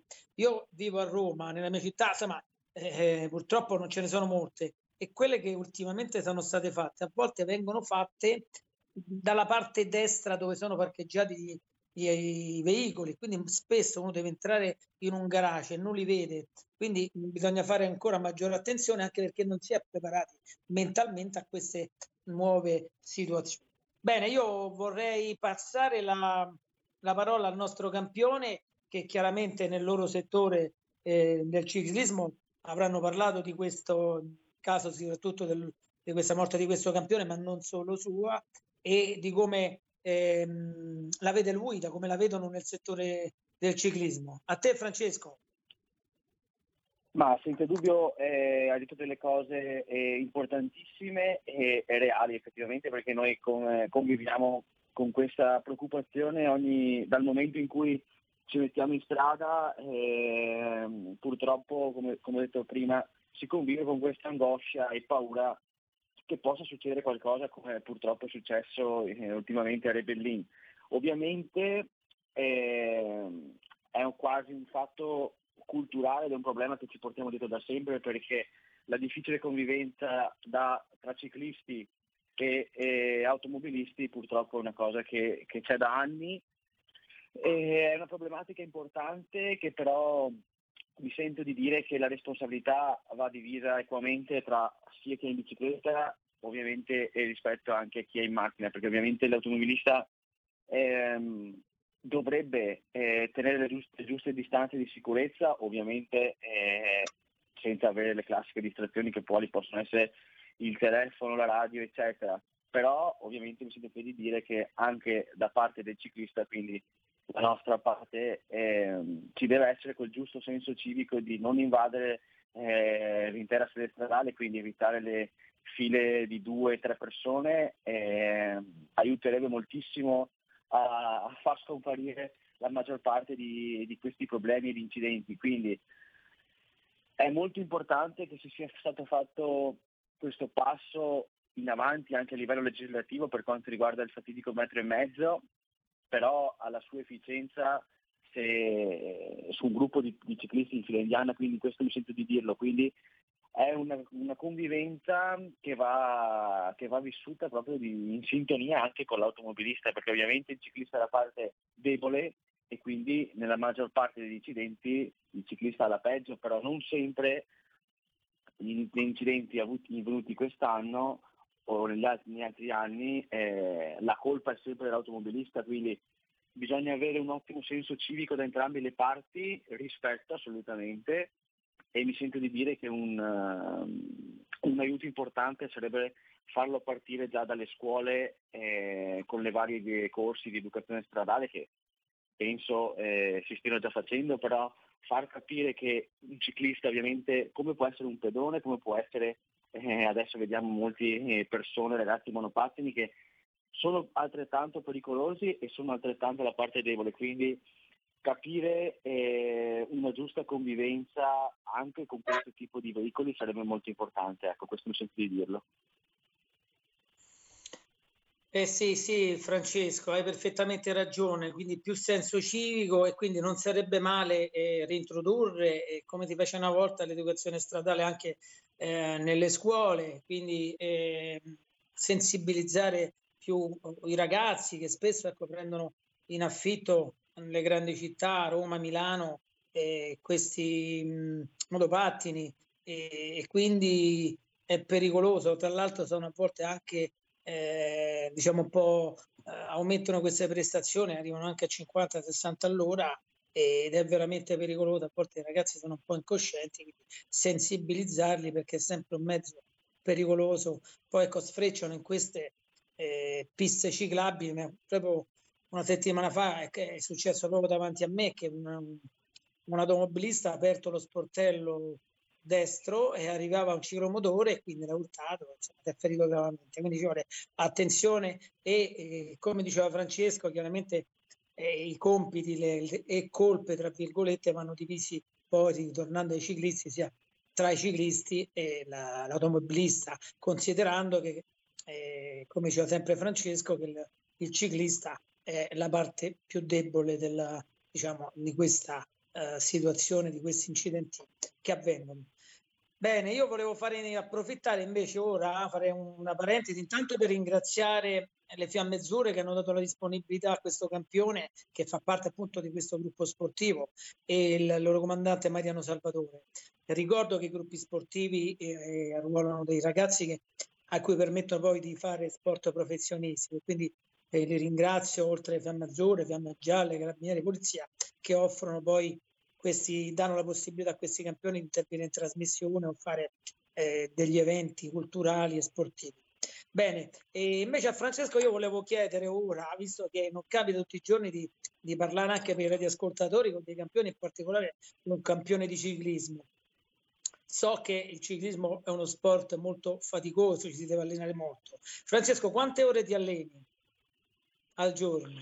Allora, eh, concedimi brevemente eh, di aggregarmi ai ringraziamenti che, che hai fatto, quindi per eh, ringraziare innanzitutto il mio gruppo sportivo che sono le Fiamme Azzurre e tutta la Polizia Penitenziaria perché mi consente di svolgere eh, il mio lavoro nel miglior modo possibile, quindi eh, non smetterò mai di ringraziarli e di essere sempre più consapevole che ho fatto la scelta migliore per quanto concerne la mia carriera. Quindi i miei ringraziamenti vanno innanzitutto al comandante eh, Mariano Salvatore che innanzitutto mi ha, concesso questa piacevole chiacchierata con voi di temi, di temi molto importanti che mi toccano in prima persona. Per quanto riguarda eh, i miei Scusa, allenamenti, Francesco, adesso interrompo in... solo un secondo. Questo ti fa Sì. molto onore perché spesso tanti campioni militari si dimenticano che eh, fanno parte di un gruppo sportivo, che hanno uno stipendio e possono allenarsi da professionisti e quindi è il minimo che possono fare è ringraziare eh, i loro superiori, ma soprattutto i i loro gruppi sportivi. Bravo Francesco. Scusa. No, no, assolutamente, cioè, io lo sento proprio come, come se fosse la mia forza ed è, ed è una marcia in più per me, quindi questo eh, appena ho la minima occasione eh, ringrazio sempre eh, perché veramente ci tengo in prima persona anche a rappresentarlo a livello internazionale questo, questo corpo che è come una, sì, come una mia seconda pelle, la sento e a maggior ragione aver vinto l'oro ed essendo stato il primo oro che il rappresentante di questo gruppo sportivo è stata diciamo la, la ciliegina sulla torta, quindi sono molto orgoglioso di questo. Per quanto riguarda il discorso allenamenti, adesso dicevo sono in Spagna per preparare un po' e mettere le basi per, che- per quella che sarà una stagione importante perché inizia la qualifica olimpica e quindi ci sono degli appuntamenti che danno dei punteggi molto importanti, quindi bisogna arrivare preparati. Noi adesso eh, facciamo una media di 120 km al giorno, quindi dalle 4 alle 5 ore di bici alternate a sessioni pomeridiane di palestra, quindi è un periodo abbastanza intenso, a parte oggi che fortunatamente siamo riusciti a prenderci una giornata di riposo, quindi mh, grosso modo l- la preparazione è basata su questo, quindi fare tante ore di bici anche con salite abbastanza lunghe per aumentare la resistenza. Bene, Francesco, e sicuramente ci saranno dei ragazzi che fanno questo sto sport. Se hai qualche consiglio da dargli, soprattutto ai giovani, sicuramente ce l'avrai. Allora, innanzitutto il consiglio eh, principale quale- con la quale anch'io sono cresciuto è, è iniziare ehm, di fare questo sport, non vederlo già come un lavoro, ma che sia come un divertimento, perché poi con il divertimento e la passione, se ha la fortuna, come ho avuto io, diventa un lavoro, quindi eh, partire con il divertimento e la passione senza pressioni è la cosa più importante, senza bruciare le tappe ovviamente e legandomi anche al discorso precedentemente fatto per quanto riguarda la sicurezza, ovviamente sconsiglio vivamente di, di allenarsi con eventuali cuffiette per la musica perché eh, non si sentono i rumori e quindi è una cosa essenziale. Ovviamente non usare il telefono mentre sei in bici perché, ripeto, sarebbe banale eh, dire che eh, ti evita di vedere delle varie circostanze che possono essere pericolose, quindi dei consigli per quanto riguarda la carriera mi sembra di averli dati come, come anche questi consigli qui secondo me sono essenziali per evitare spiacevoli, spiacevoli drammi. Ecco. Ecco, prendo la linea un attimo da Milano eh, perché stanno arrivando anche WhatsApp al 346 642 7756. Eh, chi volesse entrare in diretta in voce lo può fare, abbiamo ancora qualche minuto. Potete chiamare 02 66 20 3529. Eh, siamo in quelli dello sport. Abbiamo in diretta l'ex judoka e maestro di judo Felice Mariani e Francesco Lamon, specialista del ciclismo su pista e primo oro olimpico del corpo di polizia penitenziaria. Sì, c'è, traspare molta preoccupazione e soprattutto mh, appunto per eh, eh, dove stiamo sbagliando, mi scrive eh, Cristiano. Eh, ricordiamo mh, l'intervento eh, del ministro delle infrastrutture Matteo Salvini eh, che ha scritto l'altro giorno alla Gazzetta eh, sicurezza sulle strade, porteremo il tema nelle scuole, stiamo riflettendo sul tema patenti. Eh, Abbiamo visto anche eh, parlando di tutt'altra cosa e quindi eh, di quelle che sono le baby gang che a volte purtroppo vediamo in azione, si parlava anche eh, di mettere addirittura una pena non pecuniaria o di chissà che cosa, una pena che sembra quasi un castigo ma potrebbe risultare utile il fatto di non far prendere più la patente a queste persone che si dovessero eh, macchiare di reati odiosi certamente soprattutto eh, portare il tema nelle scuole, l'educazione stradale nelle scuole. Esiste, mi chiede Flavio, eh, altra bella domanda, lo chiediamo naturalmente a voi ragazzi che magari avete avuto occasione di avere davanti una prof che vi insegni queste cose, forse è la cosa basilare, così come eh, il ritorno dell'educazione civica, anche l'educazione stradale, e capire come ci si deve comportare quando si va in bicicletta, il fatto di andare in fila indiana è, è, la cosa che tutti noi genitori abbiamo insegnato per fortuna e speriamo ai nostri bambini, ma anche altre cose. Eh, io banalmente, vi dico la mia, ho, un figlio di 11 anni e naturalmente gira in bicicletta e lui non vuole gli specchietti, non vuole gli specchietti alla bicicletta perché? Perché non fanno figo lo specchietto alla bicicletta. E, e in, questo caso, in questo caso bisognerebbe forse insistere perché a mio parere lo specchietto, chiaramente parliamo di, di una bici normale, non eh, bici da corsa, eccetera. Lo specchietto eh, no, non, non ti fa girare, non c'è bisogno che ti distrai per girarti se arriva una macchina, lo vedi chiaramente nello specchietto detto. Insistere su questo fronte, lo chiedo a Francesco, eh, può essere utile o forse è, è bene anche eh, spiegare al ragazzo eh, che deve, come dicevi tu, eh, viaggiare con mm, un, un, un, occhio anche dietro e quindi utilizzando l'orecchio eh, abituarsi all'idea di sentire l'auto che si sta avvicinando. Attenzione perché adesso le auto sono anche elettriche e troppo spesso non le senti davvero che si avvicinano. Francesco. Allora, il discorso eh, specchietti sì è molto utile, è molto utile però diventa un po' difficile per quanto eh, concerne una, una, una, persona che fa questo, questo per lavoro e che svolge un'attività diciamo avanzata. È molto utile, lo consiglio per, per chiunque possa mettersi sulla carreggiata non per, non per allenamento, quindi assolutamente sì eh, ribadisco a maggior ragione il discorso di evitare cuffiette con musica eccetera, però eh, sono cose basilari, eh, purtroppo non è ancora ehm, in vigore e ha preso piede l'idea della bici con lo specchietto, ma non per un fatto di moda, ma proprio perché penso che ce ne siano veramente, veramente poche sul mercato, quindi bisogna ricorrere ai vecchi metodi, quali eh, fermarsi, girare, guardare più volte e mettere sempre la, la mano qualora si voglia svoltare, quindi ehm, un, sono dei miglioramenti che purtroppo ancora non ci sono, ma che però stanno perdendo piede, ma molto lentamente. Quindi ehm, li consiglio qualora una persona amante della bici voglia farsi il giro di munirsi ehm,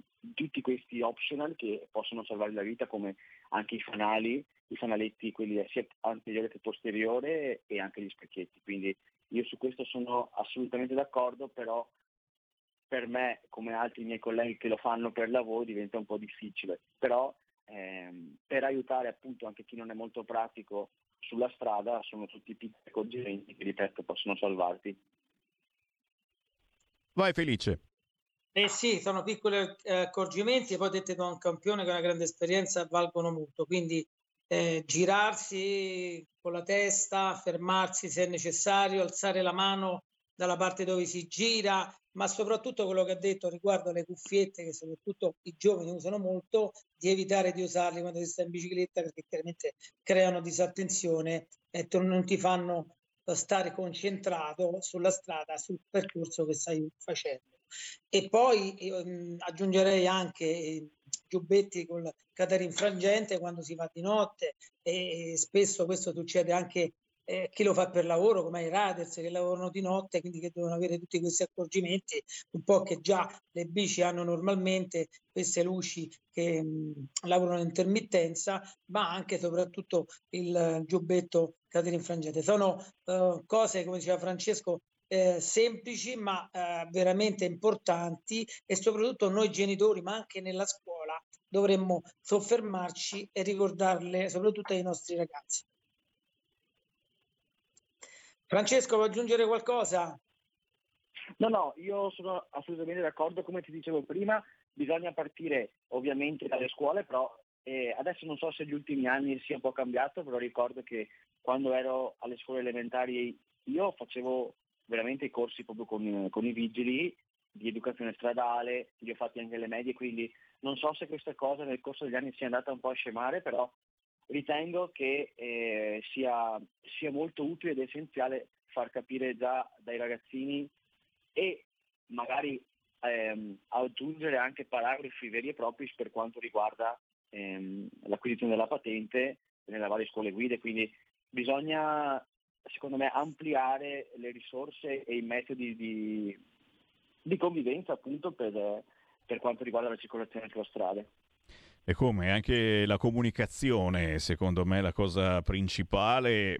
Noi eh, la stiamo facendo, ma andrebbe fatta eh, a livello tra virgolette importante sui grandi importanti mass media, eh, non solo quelli dello Stato ma anche quelli privati, mi sembra che sia proprio l'ultimo di questi problemi. Si fa la comunicazione soltanto per dare le terribili, gravissime notizie. Eh, prima di chiudere, eh, tiriamo un attimo l'acqua al nostro mulino, Felice Mariani, perché eh, mi eh, scrivono di ricordare le attività del neonato Nico nazionale campioni olimpionici di calcio. E io ho qui anche un riassunto eh, video che vi mando in onda in questo momento grazie al nostro regista Carnelli che riassume l'ultimo incontro che avete avuto in Parlamento mando in onda le foto, esatto. E intanto eh, ce ne puoi parlare, Felice Mariani, di cosa si tratta, cosa bolle in pentola e chi unisce eh, questa nazionale campioni olimpionici.